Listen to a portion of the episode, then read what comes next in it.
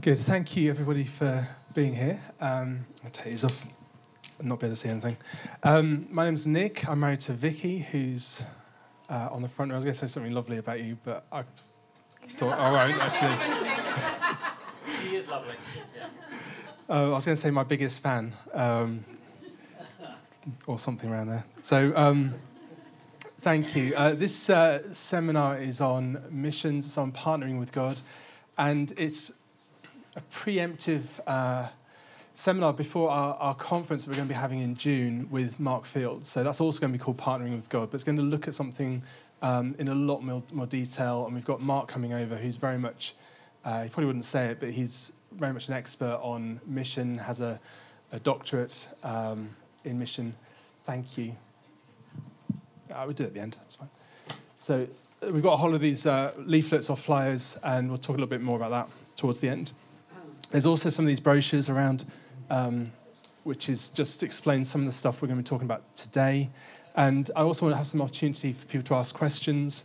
Um, it might be better to ask questions at the end, uh, just a bit sort of face to face. But if you've got a question you think would help lots of people, then we'll try and make some time for that.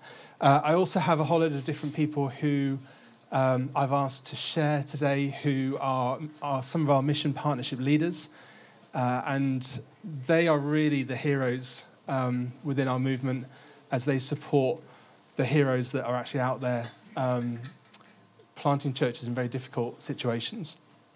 So, my own um, or our own journey kind of into missions was uh, being invited to go to Malawi, and I shared that the other day, and just experiencing such a profound moment on that, that hill that I showed the, the photo looking down into the, onto the valley, just a profound moment of just seeing how uh, people like Tom and Ali were empowering local people to be really sort of independent and make a difference across a wide uh, area.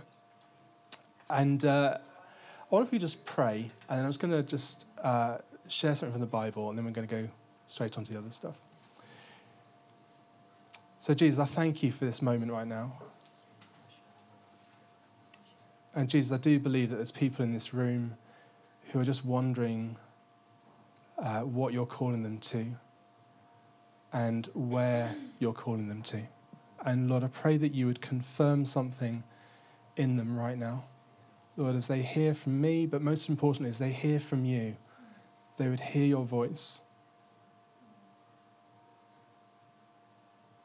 or that they'd uh, be prepared, they'd be ready, they'd know that you will be with them wherever they go. Thank you, Lord. Amen.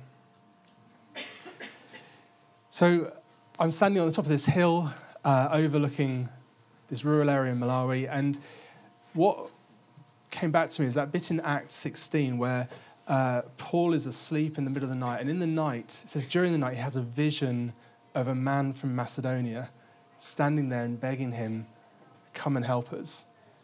And when I don't know if you've ever been to a particular place or a particular group of people, and God captures your heart. And I'm sure that's, that's what happened for you guys going to Malawi. And, pretty much all of our mission partnership leaders, we've, we've visited somewhere, and that cry of come and help us um, has come to us. We thought we've got to do something. And for Paul, he changes all his plans, and right there and then, they, they change and they, they, instead of going one way, they enter into what's going to be Europe. So they enter into uh, that whole area that goes into Philippi, and it's the gateway into Europe.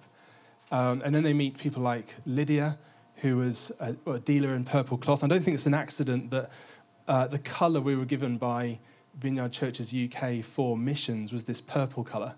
Because I really think that there's that moment in that book of Acts where and, and uh, someone said the other day how you know, purple is the colour of, of bishops as well, and that, that apostolic sending sort of colour. Um, so, what we're all about is three main things. One is how are we going to accomplish what God has called us to do? How are we going to go to unreached people groups? How are we going to uh, plant churches both here in the UK and elsewhere? Uh, how are we truly going to extend God's kingdom together everywhere in every way. So our goal is really to facilitate church planting movements uh, internationally by serving and raising up Indigenous leaders to pastor their own communities. So we come alongside and we, we help rather than harm. And quite often, if you've got any experience of mission, quite often the, the history of mission is that people have gone and they've done more harm than help. And so, what my passion is, is how do we truly help other communities rather than just um, massage any sense of guilt that we might have uh, um, on our own um, part.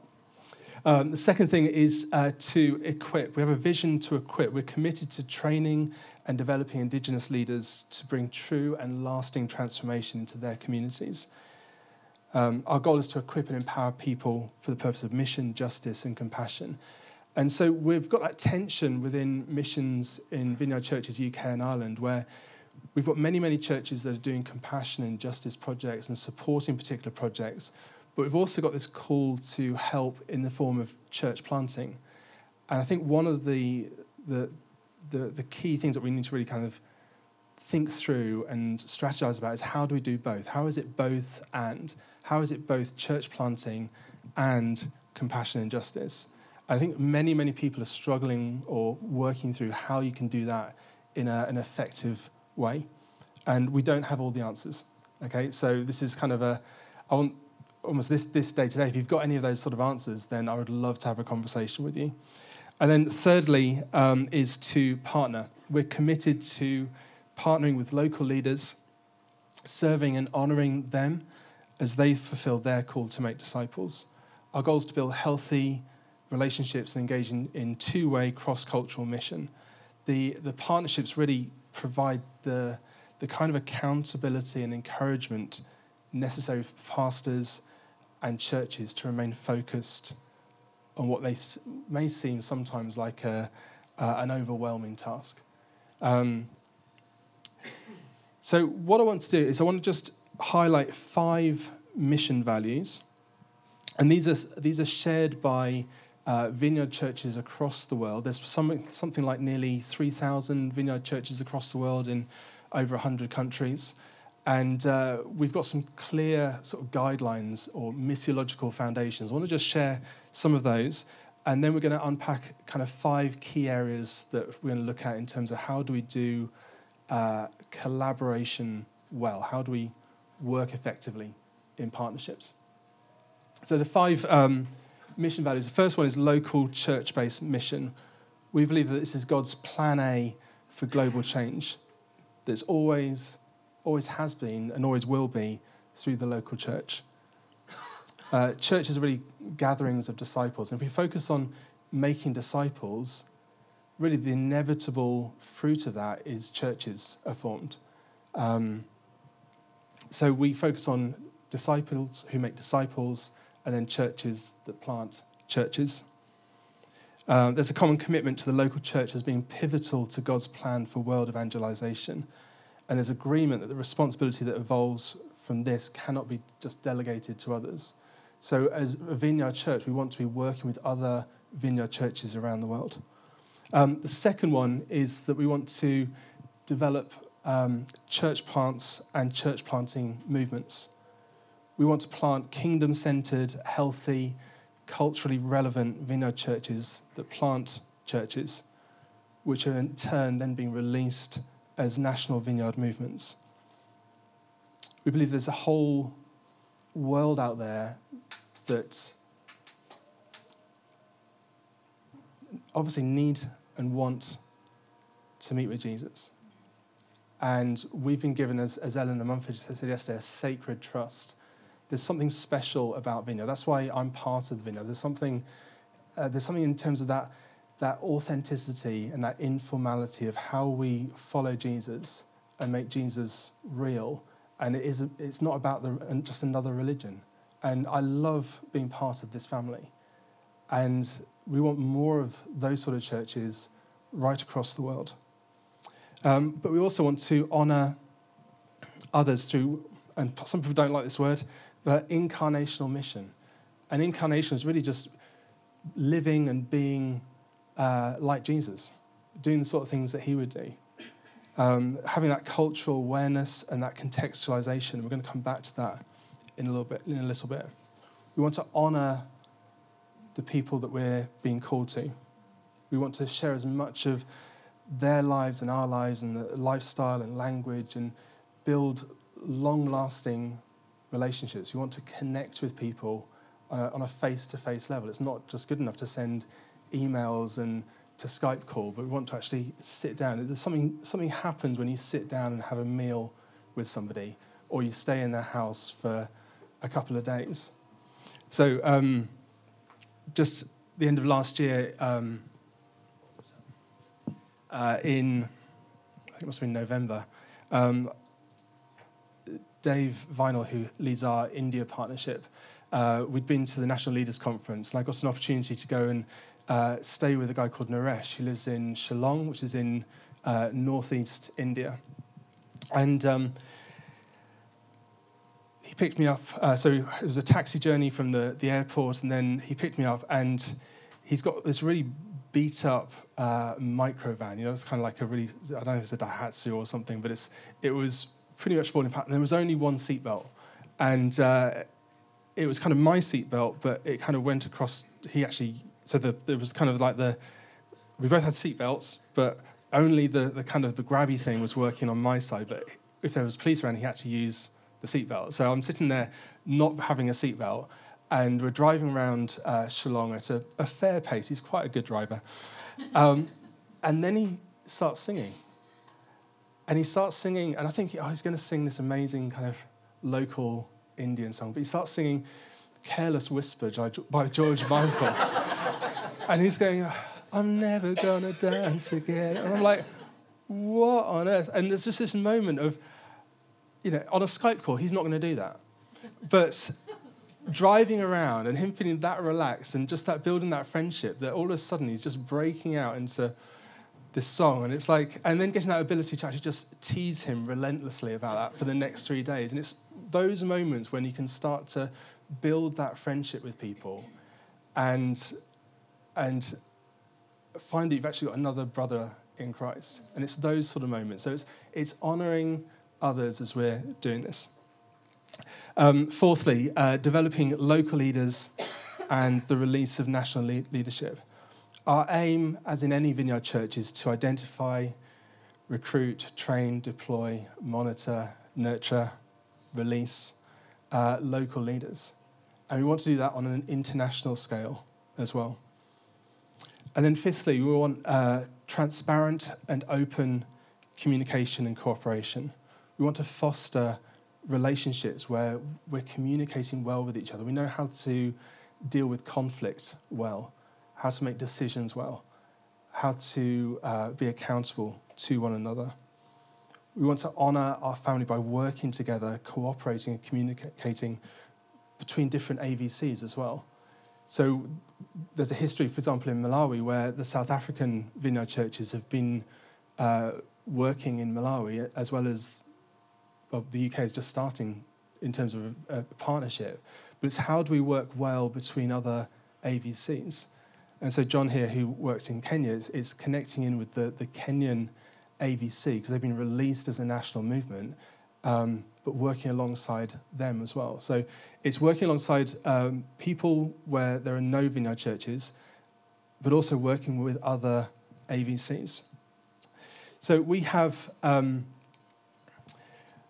15 partnerships at the moment. Uh, so you saw this map the other day on, on Wednesday, and we've got some of the people in those different partnerships are going to share a little bit later. Um, our focus over the next five years is to have more involvement from local churches in the UK with those partnerships. So some of those partnerships have been going for a number of years, and I'm concerned, or we're concerned about some of the health of them. Not in a bad way, but if, if one of those churches can no longer uh, be involved with that, that partnership might end up stopping. So we want to have more than one church in the UK partnering with those various different countries. And thankfully, we've got a number of uh, those partnerships where there's two, three, or four. We want to raise the number of churches um, that are involved with those various different partnerships. Uh, we've also got a meal this evening with our partnership leaders. So, uh, those of you that are partnership leaders, we'll be talking a little bit uh, more about that uh, this evening. But please pray for us tonight, if you remember, as we meet together and talk through some of this stuff. So, let me just give you some definitions. We're going to come back to that in a short while. Um, no, I'm going to go back to that. So, a partnership is really a coming together of a group of local vineyard churches with the express aim of planting a church planting movement amongst a particular people group or within a particular nation. And that's kind of an agreed statement that all our partnerships are saying this is what we're going to be about. We're going to be looking at building churches, planting churches that plant churches. And it's really churches doing together what no one church can do alone. There's something incredibly powerful when more than one church comes together and they start to share experience, share resources. So, some definitions. A partnership is formed when a group of churches agree to join their resources together to pursue what God has called them to do. I just realised we've got a photographer in, and I've got one sleeve rolled up and one sleeve rolled down. And when I look at that, if that ever makes it, my OCD will kick in. why did I not just stop and roll up both sleeves? How sad is that? Or vain. I'm not sure that's sad or vain. There you go, shoot away now. So, um, secondly, uh, we, we have a common commitment and an equal voice that's shared by each church. And it might be a different level of sacrifice, but there's an equality and there's an, an energy uh, that's directed towards seeing churches developed and planted, that everyone gets a voice in that partnership. Um, thirdly, we want to, each church to share in the vision and in the development of a strategy that brings fulfillment to God's call for their churches. So, how do we move forwards together? Uh, we also, um, a partnership allows small to medium sized churches to make a significant contribution towards the accomplishment of the Great Commission. It's not just the large church that has the, the partnership that, that takes the lead. It might be a smaller church that takes the lead, but everyone shares in that partnership. Together, a partnership is able to do things that a small single church can't do. Uh, when you start to pull those resources, you pull those, those, those, teams together, the finances, there's so much more that we can do together than when we just go it alone. And then lastly, the host country is a key partner. And as such, they really have the primary role. They've got the, the compass in their hand, they're, they're knowing where they want to go and they set the direction and the actions of the partnership. And we come alongside and we help them. When they're saying, come and help us, we say, well, how can we help? What can we do? What can we bring to support you? What can we do to facilitate what God has called you, in releasing you into that eternal destiny that John Tyson was talking about today? So, I want to look at five key areas and then get some of the mission partnership leaders up to talk about some of those things. The first one is uh, coordination. You'll be glad to know that all of these begin with C. So it's uh, the five C's of working well together or playing nice together. So when it comes to coordination, the reason I put that up is we um, had the opportunity in the summer to uh, have a sailing holiday. And uh, I trained to become a, a, a skipper, and then we uh, hired a sailboat. We we were on sabbatical, and then we, we hired a sailboat and the first two weeks were pretty good because everyone knew that what their different roles were. It was different when it was our family because all of a sudden I was the captain and we've got a 15 year old who wants to go into the Navy, and he was like, I'll do just do anything, um, as long as it's like power. you know, 15 is like all about the power. Um, but some of our crew just wanted to sort of sit around and just enjoy the view. And, uh, but there's, if, if you've ever been on a sailboat, there's an element of working together that it's not just a, a pleasure cruise. It's really not. But there is an element of, of working together. And so with, with the partnerships, it's how do we work together? Do people know what their different roles are? So, for example, for us, when we're coming into dock, or I said park one time and I got told off, but as you're coming to moor up at the end of the day, do people know how they're going to throw the ropes? Do they know how they're going to roll the rope? You know, hold the ropes and put the ropes together so they don't get all tangled? Uh, does everyone know what their different roles are as you're dropping the anchor and all the rest of it? And with a partnership, do people know what the different roles are? Or is one person trying to do everything? Um, so, for example, with, with mission, it's questions like, well, why are we a team? What is our vision? Where are we going? What's the, what's the common goal? What are our objectives? What will we actually do? What's the, what's the strategy? How are we going to get where we're getting there? How will we know where we've got there? Who's going to be responsible? What's going to, be the responsibility of each member of the team? How are we going to communicate with each other? How are we going to handle conflict? How are we going to make decisions? I'm going to invite Andrew up in a moment um, because I've got the slides wrong. Um, but it may be that you've got that particular idea. And so if you're thinking about how do we develop a mission partnership, it may be that you've got that initial idea, you've got that initial dream, that initial thought. And it might be something as sim- simple as come over to help us. And it's like, well, what's the next step? And so somebody said to me, what we need is we need some simple steps to know how we go about developing a mission because I think it's got more and more complicated as we try to cover everything. And so I've tried to make some really simple st- steps. You may have a vision for a particular group or a particular nation or a particular place. At some point, you're probably going to journey there.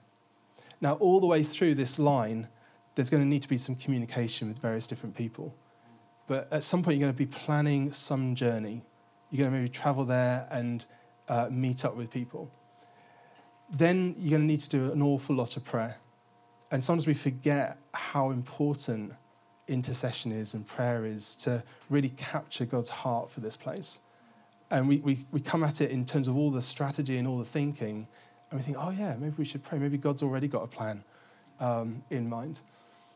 And then lots and lots of communication. Who are the right people to communicate with? Who are the people we need to talk to, both on the ground, both back here in the UK, uh, talking to our pastors, saying, "Is my idea to go to this particular place is does that fit in with with your idea for where church is going?" Um, and then start to plan. And in that planning, getting all the, the preparation that you need before you actually make that step.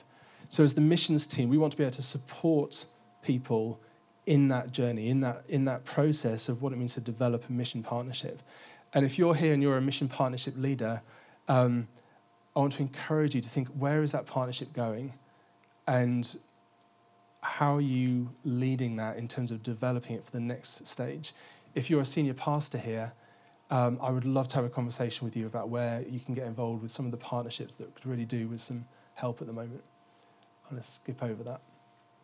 So, if you look at Europe and into Eurasia, we've got uh, Portugal and Spain, which makes the Iberia um, partnership.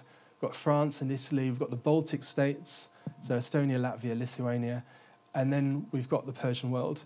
And Andrew, would you be able to come up and just share, just in terms of the coordination and the uniqueness that is the Persian World Partnership? And at this point, I'm going to ask uh, the person who's editing this to pause. Thank you.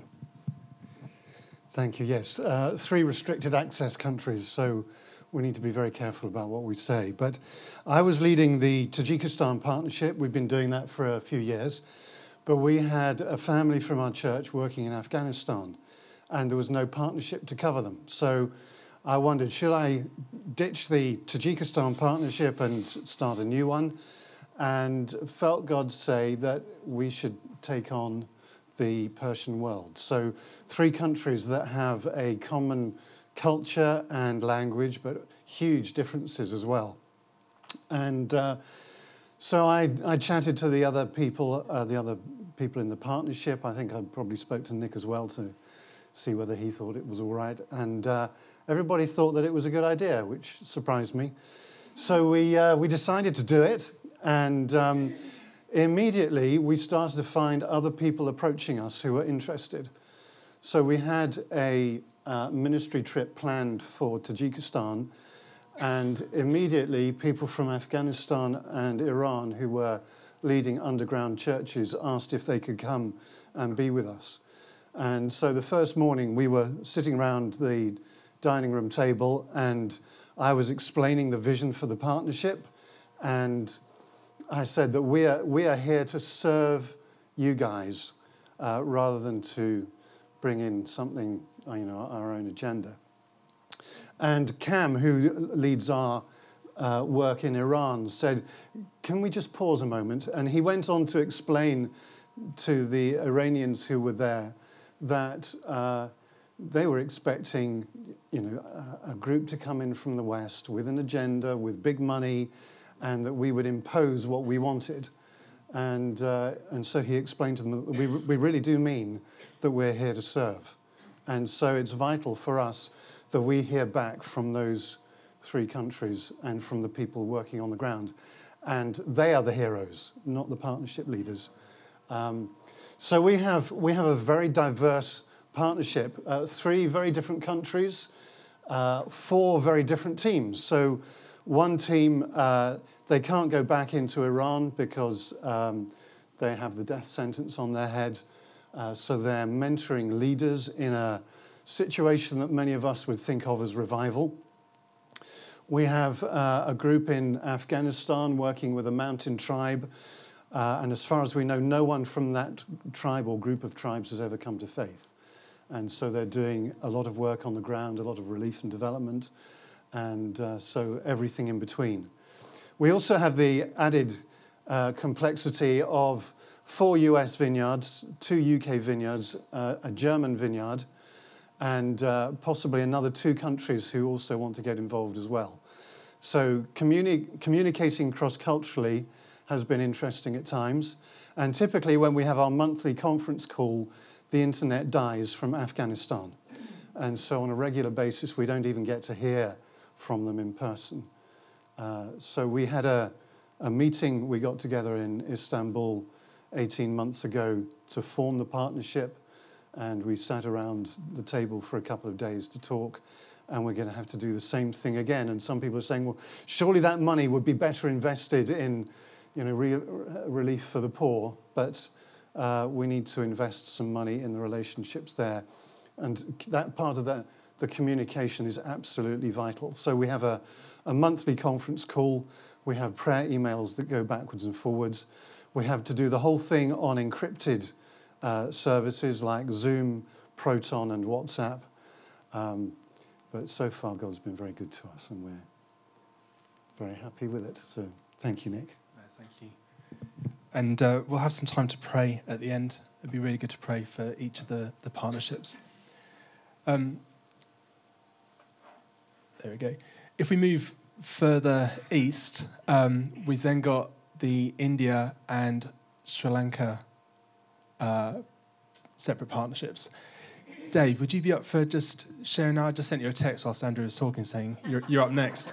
Um, that's how organised we are. Um, just talk about some of the, uh, maybe the, some of the challenges and some of the successes and where we're at with the India partnership. Thank you. Um, okay. Well, um, I think one key thing is this whole idea. If you are like me, the word missions paints a particular picture in your head, or, you know, especially of uh, Westerners going over and doing their thing. And I think India is such a great, uh, great way to understand the way we ne- want to talk about missions now, because for over 200 years, India has been the center of being the focus of, of world mission, of Western mission. And there's some uh, statistic about if you are with all the people who've gone over, and, and the, the way they did mission was that, uh, you know, people would go over and they would run events or ministries over there until they retired and came back, or they'd go and run crusades, you know, and people would respond. And they said, if you add up all the responses of, um, of people who had accepted Christ in those ways, it, the population of India three times over would be Christian. So um, it's just completely an ineffective way of doing, uh, of reaching that country. And um, if you've ever walked around your, you know, town or city uh, centre and felt slightly overwhelmed about the number of people there and how you're going to reach that place, you should try walking around anywhere in India that's full of people 1.3 billion people, uh, a, a, country that is defined by the idea of worship, um, yet so bound up in so many terrible ways. Uh, and just you know desperate for, for Jesus and, and some of the things that would bring with that. So uh, what's been exciting about being part of the India Partnership is, is learning actually how to reach a country like this. So they say for, for someone coming out of a Hindu background, it's five years of discipleship, they reckon. Five years of discipleship in a local church community context for people to, to understand what it means to be a Christian. So you can never do that on one night in a crusade, you know, no matter how much power evangelism is going on. Um, and so, very much for us, it is about partnering with local churches because they can do what we simply can't do. Uh, so, you know, if you're thinking of going out, uh, India or anywhere else, to go and get involved in a local church, not try and start your own thing, uh, or to do your own thing as part of empowering a local church so they can continue it um, is really good. If you are a, you know, if you have some responsibility in your church for stuff like this, to get involved with a partnership rather than just, you know, you may have a heart for a country and you can pick 100 different good causes that you could get involved with, but to get involved through churches is really good. And so in India, you know, massive country, uh, 1.3 billion people. There's around 20 to 25 uh, vineyard churches there now. It's an uncertain number because it looks really different. It's becoming increasingly a difficult country to be a Christian in. And so some of the things they're doing don't look like church. And they, as a nation, are really discovering new ways of, uh, of of doing kingdom works that really does everything the church would do, but it doesn't get called church because it just slips under the radar then. Uh, and it's an exciting time. There's an increased sense of, of uh, there's this team, there's four Indian couples who, who oversee what's going on in India, a real sense of combined uh, connectedness and vision from them. And uh, what's key at the moment as well is uh, America's got a long, uh, a long um, history with, with working with the Indian vineyards. The UK has as well. I went over 20 years ago with a, with a vineyard, UK vineyard trip. Huh? Yes. and, um, and, um, and, and this is the first time we've just got to the point where the UK and the US are really working well together to, to coordinate what we're doing uh, together with the Indian guys. So it's exciting times. And uh, if you do want to join a partnership, I, I'm only going to put it out there. It is one of the best food partnerships. That's all I'm saying. So um, that's the back of Dave's head just there. That was uh, the Vineyard India National Leaders Conference uh, back in November. Um, up on stage there is a worship team from Hyderabad who are made up of students from Mozambique. Uh, and one of the goals they may have is to go back to Mozambique and do a vineyard church. And it's just, there is just such a, a wealth of experience there. We, um, what really struck me was that you've you've got a whole generation of people stepping up and wanting to go into church planting, and just the potential in that room was just amazing. Uh, this is one of the um, vineyard leaders. Hi. Um, one of the photos we took of the uh, Burrampore vineyard leaders and other people that were uh, working there. Um, such a wonderful group of people. Those those are some of my you know, we, we meet so many heroes. So you know, Andrew was saying this earlier. There are so many people out there just doing the work of the kingdom day in, day out, and we have such a, such a responsibility to come alongside them um, and help them. Uh, this was a small group meeting uh, in Shillong, uh, where we're all uh, drinking tea. That was Pushpa on the left, who's just going out of view, who's married to Naresh on the right. And what struck me about that small group meeting is it was virtually identical to some of our small group meetings that we have in the UK.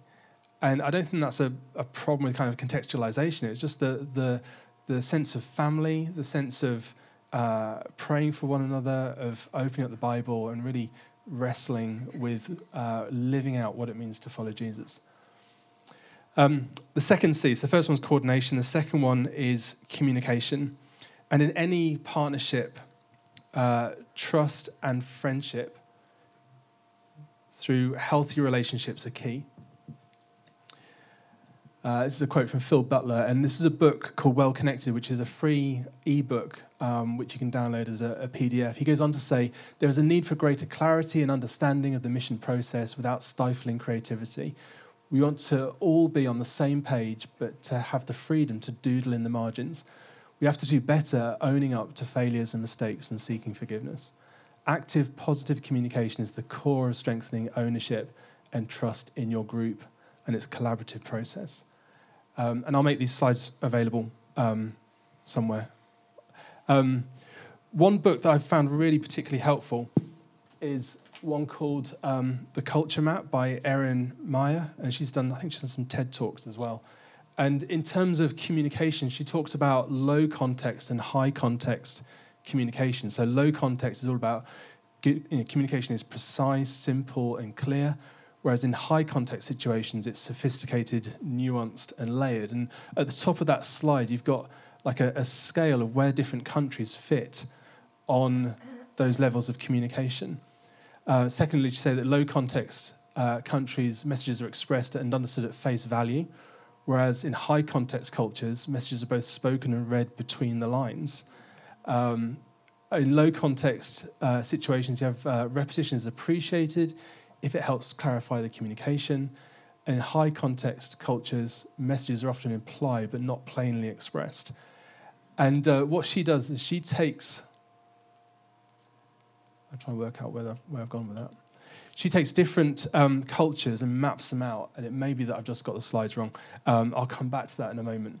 Um, but in terms of communication, um, you've also got contextualizing particular uh, situations and cultures. So if we were to take um, Vineyard vision and values and you were to put them into culture A as opposed to culture B, they would start to take on some of the shape of that culture. So in culture A, it would start to look slightly different to what it would start to look like in culture B. And that's a really simplified view of contextualization. Um, but what we're trying to do is, is we're working with people from different cultures. And so the vision and values may look slightly different. There'll be the, the key sort of DNA, but some of the aspects might look slightly different in different cultures. So what um, Erin Meyer does in the culture map is she goes through these eight different scales. So communicating, evaluating, leading, deciding, trusting, disagreeing, and scheduling. Um, and then she plots out what it's like for different um, cultures.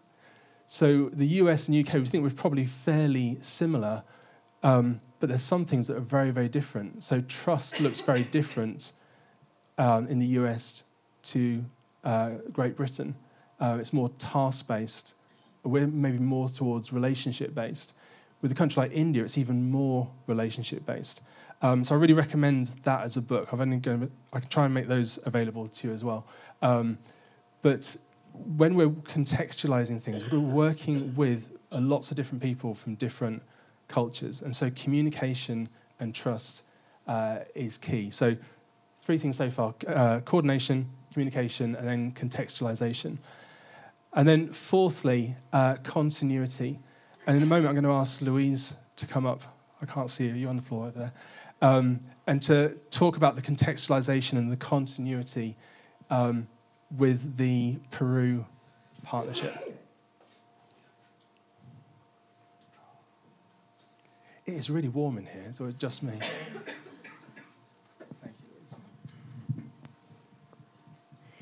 Hi, um, I'm probably one of those rare people that wasn't particularly looking to be involved in mission, but it came and found me um, and just really changed my whole way of looking at God's world and His kingdom. Um, we had uh, visitors to our church. They'd come for a, a holiday break and they um, just hung out with us one Sunday evening. And what they didn't know is that as a church, we'd been praying for a, a mission connection. Um, and we'd almost given up. It just like every door we pushed didn't work.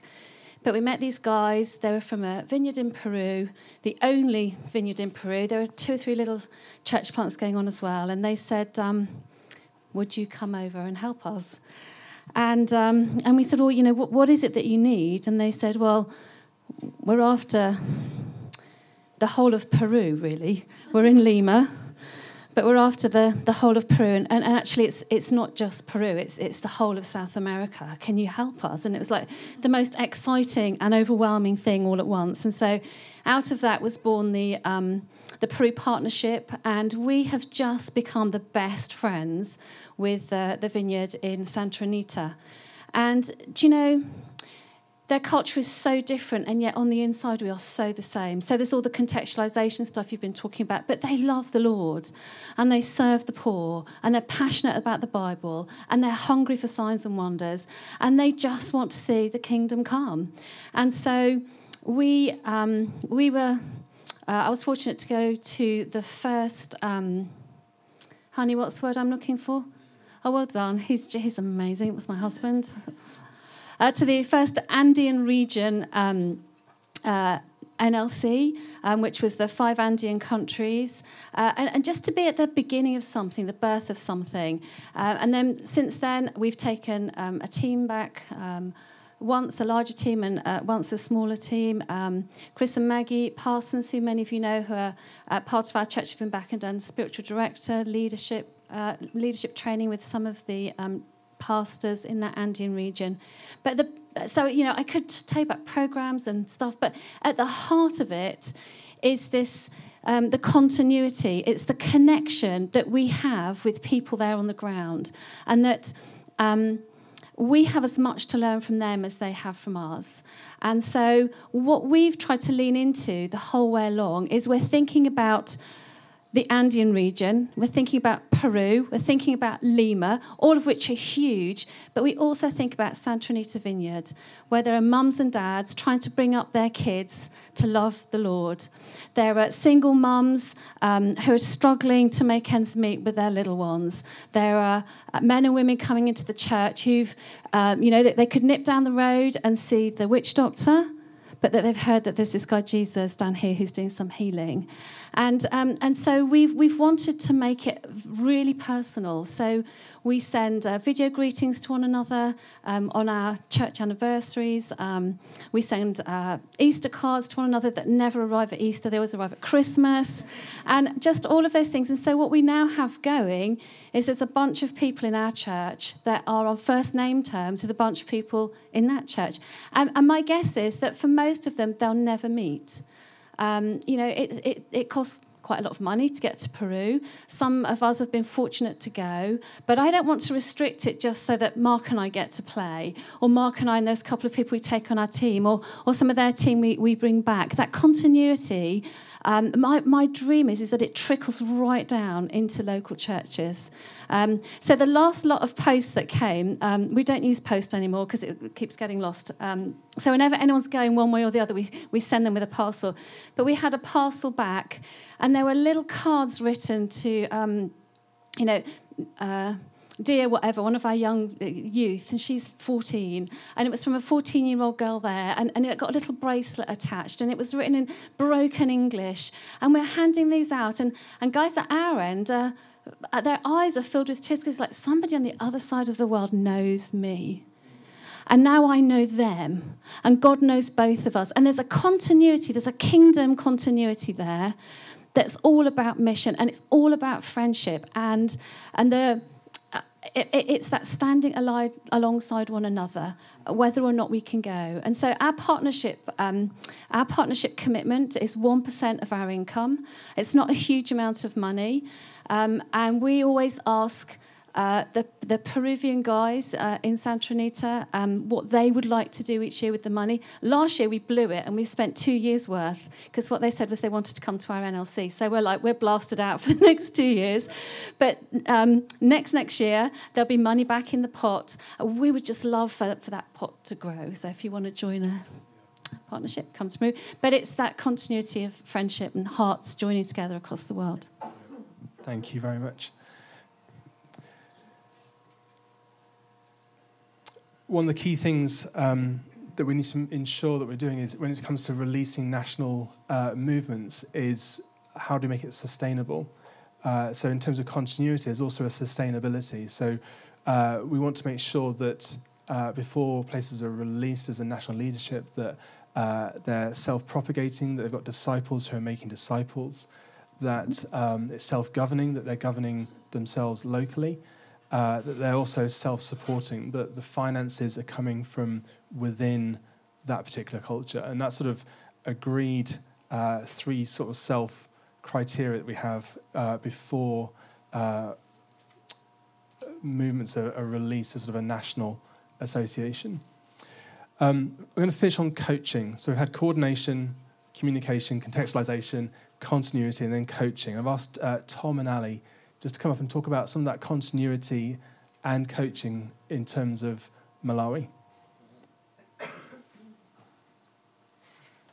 not going to do the bullet points. Okay, well, they're up there anyway. Um, I just want to quickly go off piste. Um, if you're a mission partner and you're not, um, you haven't been at the front, could you just stand up? Because I know there are some people here that want to be linked in with mission partners, so it's easier if they actually re- visually recognise who you are. Anybody? Yeah, there's Alex. Okay, so j- uh, if you introduce yourself just quickly in which country? Yeah, so I'm, I'm John from, uh, from the Kenya Partnership. Hello. Yes. Uh, Alex and my wife, also Karen, uh, who's not here, but we are part of the French partnership. So there we go. So there are on the back of the uh, missions form, you'll see lots of. Um, they're all listed there, but I just thought sometimes it's easier to put a face. So yeah, so we're Tom and Ali, and um, we were invited on a mission trip in 1999. Some of you weren't even born then, and we went and thought we'll go and do have a nice holiday. We went to Malawi, uh, served a church there for a couple of weeks, came back to London, and the following year we went back, and like as Nick said, like basically, one night we went to bed with English hearts, and the next morning we woke up with Malawian hearts, and um, it's as simple as that and then you have no choice. You know, literally, your world has changed forever. And I don't even remember signing anything. I didn't sign, you know, somewhere in my heart we did. And um, so we find ourselves 17 years later, 18 years later, uh, with a, a ministry in Malawi, which um, is thriving. And some of the people in that ministry have decided last year that they were going to plant a vineyard. And we've yeah, uh, another one has just sprung up a couple of weeks ago, even though we're trying to keep a lid on it a little bit. And so it's, um, it's really exciting. Um, so we're, we're not the food partnership, definitely not. The food is rubbish. but, we have the ca- but we do have the calendar lake. Days of the year long in miles, weeks of the year wide in miles. So if you like freshwater lakes, Malawi is a good place to come. Are we on values now? Yeah. Oh, we're on values now. Um, so, what is really, really important, and I, I, know that some of you have touched on it already, but is um, values. So, it's just ensuring that what they are seeking from you is actually possible, it's realistic. Um, so, it's, it's just ensuring that you have this, this same shared values. So, just as Louise was sharing, they love Jesus, everything about what they are, who they are, is the same. How they express it is different. You can work with that. But if your values are completely different, if they're seeking something from you that you just cannot give them, it's not really going to be a successful partnership. So you need to ensure that you're on a level playing field. If they're after vehicles and buildings, that's perhaps not something that you can offer them. That's something that someone else might be able to offer them. But you can offer them um, relationship, training, partnering, loving, walking alongside them. So make sure that you have got your values, you've communicated what it is that you're expecting from each other. More critically, make sure you know what you, um, what your values are, what it is that you are seeking, what it is that your motivation is for a partnership. Yeah, and, and this is why mission is, is so accessible because you just have to be yourself. I mean, let's just bring this, you know, right down. Like everybody in here, like just you know, go, like just go, be yourselves, love people, and um, and we've had you know the most amazing time uh, together uh, with people, getting to know people, and honestly, it doesn't get much more complicated than that if you can just keep it, keep the, the expectations low. And the wonderful thing about the vineyard is, you know, there's no rule book, but we are highly driven by our values. And that's why when, you know, I was in a, a meeting two years ago, people from all over Africa, and I was pretty nervous. I was like, what's this going to be like? You know, put me anywhere in Malawi, that's fine, that's my patch, completely at home. But, you know, with these guys from Mozambique, Sudan, like, and it was just awesome. You know, you know when we worship this evening, you know the sense of family is exactly the same. Exactly the same, and so that's why you know I'll just encourage you to to get going, to get moving. What are we on to next? Well, it's, it's this good old, um, whatever the word is. When you when you write something and it does it, it's supposed to be relationship, not rescue. But there we are. I, I messaged it to Nick, and it's kind of whatever it's done. Um, so I can I um, two really great books, really briefly, that would be really helpful if you're embarking on thinking about how best to go about helping. Um, there is um, a book called When Helping Hurts, because sometimes, as Nick uh, later at the, at the beginning, that sometimes we can actually hurt those that we're trying to help. Um, and another one, Toxic Charity. Those are two great books that I would really encourage you to look at to enable us not to um, rescue, but to actually have a good relationship with those that we're seeking to serve we've seen it many times where you know the driver to go is I want to rescue people, or sometimes we're being invited and people are saying, "Please rescue us," and we really want to try and kind of get away from that as much as possible because the, the father's generally not inviting us into those kind of contexts because there's a dysfunction there which you know the longer it carries on will morph into something quite strange.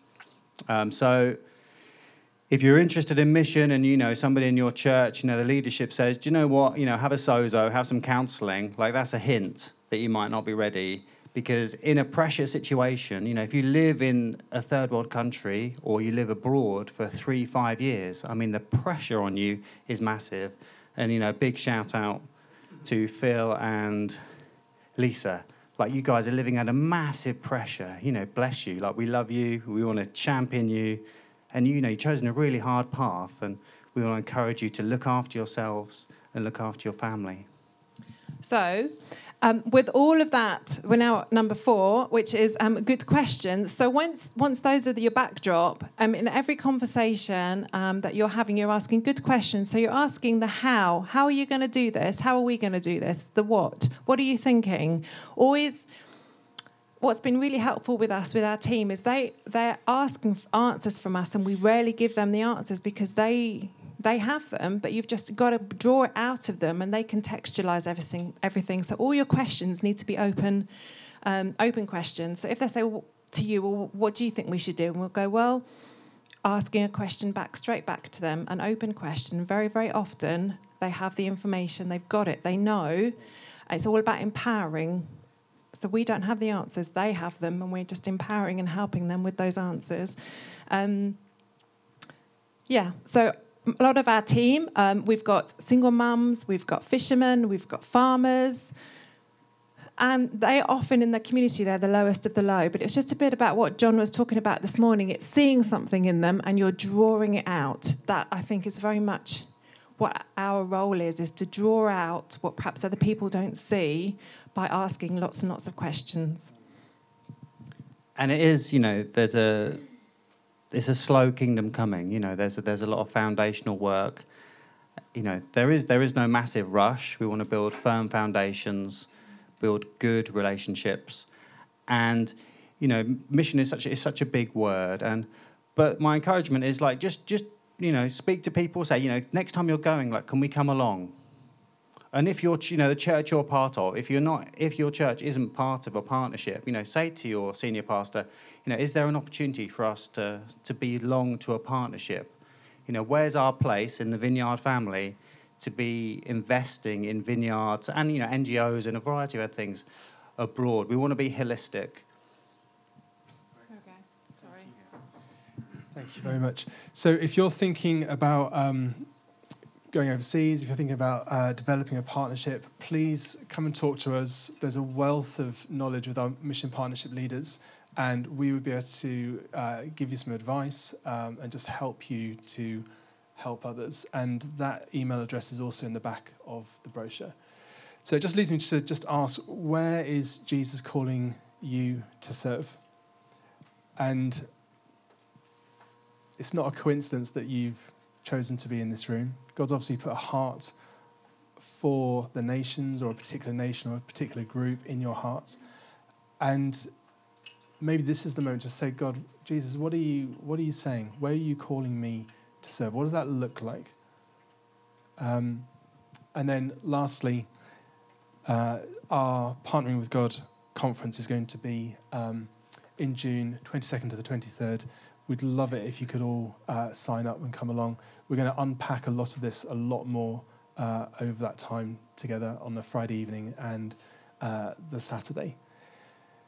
So I think what we'll do is if um, you're feeling at the moment that God's particularly speaking to you during this conference about serving overseas, would you mind just standing up? You might not have it all, all together, but there's something there, and you're saying, God, what is that? I need to get some clarity. Um, and so if you're sitting near any of these people that are standing up right now, if you can go over and just ask them their name, maybe you know their name already, um, and just start praying. You don't have to know the story. In fact, sometimes it might help because I think God is uh, speaking to some of you prophetically for some of these people. So we've got plenty of time just to go over there, go and uh, rest a hand on them, bless them, ask God for greater clarity, release that eternal destiny that God has placed in those people. And if you've got any questions, by all means, come up and talk to myself or Tom and Ali or any of the other mission partnership leaders that will be at the front. And you can pick up one of the brochures, which will be at the back by the door, or some of those flyers. So thank you very much.